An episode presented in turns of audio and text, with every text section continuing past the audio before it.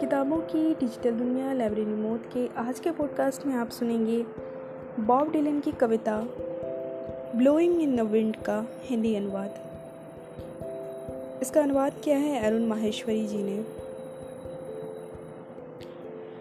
कितने रास्ते तय करे आदमी कि तुम उसे इंसान कह सको, कितने समंदर पार करे एक सफ़ेद कबूतर कि वह रेत पर सो सके।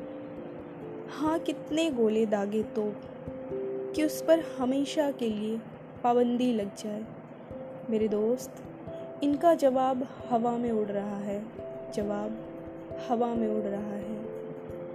हाँ कितने साल कायम रहे एक पहाड़ कि उसके पहले समंदर उसे डुबा न दे।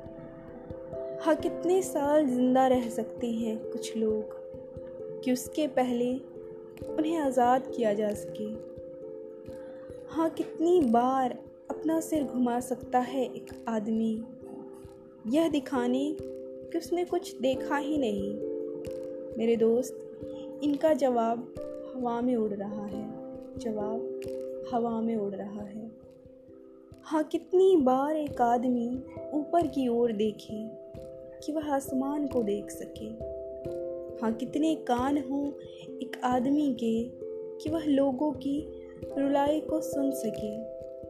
हाँ कितनी मौतें होनी होंगी कि वह जान सके कि काफ़ी ज़्यादा लोग मर चुके हैं। मेरे दोस्त, इनका जवाब हवा में उड़ रहा है। जवाब हवा में उड़ रहा है।